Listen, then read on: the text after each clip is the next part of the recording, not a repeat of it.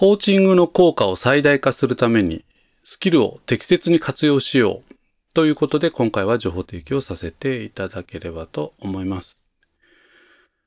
私たちがメンバーを育成していくために、このコーチングのスキルというのは非常にこれ重要なんですけれども、必ずしも全ての人に対して万能ではありませんので、今日はそういったところをですね、情報提供をさせていただければと思います。今日のテーマですけれどもね、このコーチングスタイルのコミュニケーションが、どのメンバーに対して効果的かどうかを見極めてから使うべしということです。ですので、コーチングの効果的な人、あるいは非効果的な人っていうのがいますということなんですね。まずは、コーチングの非効果的な人っていうのはどんな人なのかというところからご紹介をしていきたいと思います。最初に思い浮かぶのは、新入社の方ですね。ですので、新入社員の方とか、あるいは、新しくマネージャーになった方とか、こういった方々ですね。で、それはなぜかというとですね、その仕事を遂行するにあたっての知識、スキル、あるいは経験、こういったものが低いわけですよね。ですから、こういった方々に対しては、コーチングよりもむしろティーチング、仕事の仕方を教えてあげる、こちらのスキルをですね、うまく使っていくことが重要かと思います。一方で、コーチングのじゃあ効果的な人っていうのはどんな人かと言いますと、一言で言うと、もうすでに仕事に慣れていて、さらに上を目指す人、そんな形で定義をしておけばよろしいかなと思います。一番効果的な人はですね、大きく2つあるんですけども、1つは目的目標が明確な人ですね。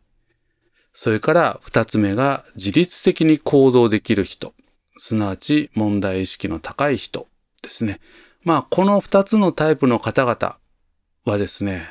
そんなにいろいろ言わずともですね、もう自分で仕事ができるようなタイプの人たちだと思いますのでね、温かく見守ってあげる。何かあった時に、コーチングのスキルを通してですね、気づきを与える。そんなような形でよろしいかなと思います。一方で、私たちにとってですね、コーチングスキル向上の機会を与えてくれる人というのもいます。例えば、指示待ちの人ですね。こういった方々の、意識変革というのはやっぱりマネージャーにとって非常にこれ重要なタスクの一つですけれども、これもですね、一方的にティーチングするのではなくって、コーチングのスキルをうまく活用することによって、気づきを促していく。ですね。ですから私たちにとっては非常にこれチャレンジングなコミュニケーション開発になるかとは思うんですけれども、私たちとしてはやはり良い機会だと思ってですね、こういう方とやっぱり接していく必要がありますよね、ということですね。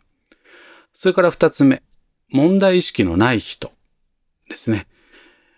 私たちから見ればですね、組織というのは問題だらけだというふうに思うことが多いかと思うんですけれども、私たちのメンバーの中にはですね、そういった問題意識のない人もいたりしますので、やはりこういった方々にもコーチングのスキルを使ってうまく気づいてもらう。こんなことが重要かなと思います。今申し上げた2つのタイプの方、指示待ちの人、それから問題意識のない人に関してはですね、コーチングとティーチング、すなわちコミュニケーションミックスというふうにここで呼んでおきたいと思いますけれども、折衷案を使っていくということも一つポイントかなと思います。ですね。オープン質問を、繰り出してですね、一から考えてもらうのではなく、折衷案として、こちらから選択肢を複数示して、そんな中から選んでもらう。こういったことも有用かなと思いますので、ぜひ、私たちのですね、このコミュニケーションのスキル、こういったいい機会ですのでね、うまく向上をさせていければというふうに思います。以上、コーチングの効果を最大化するためにスキルを適切に活用しようということで情報提供させていただきました。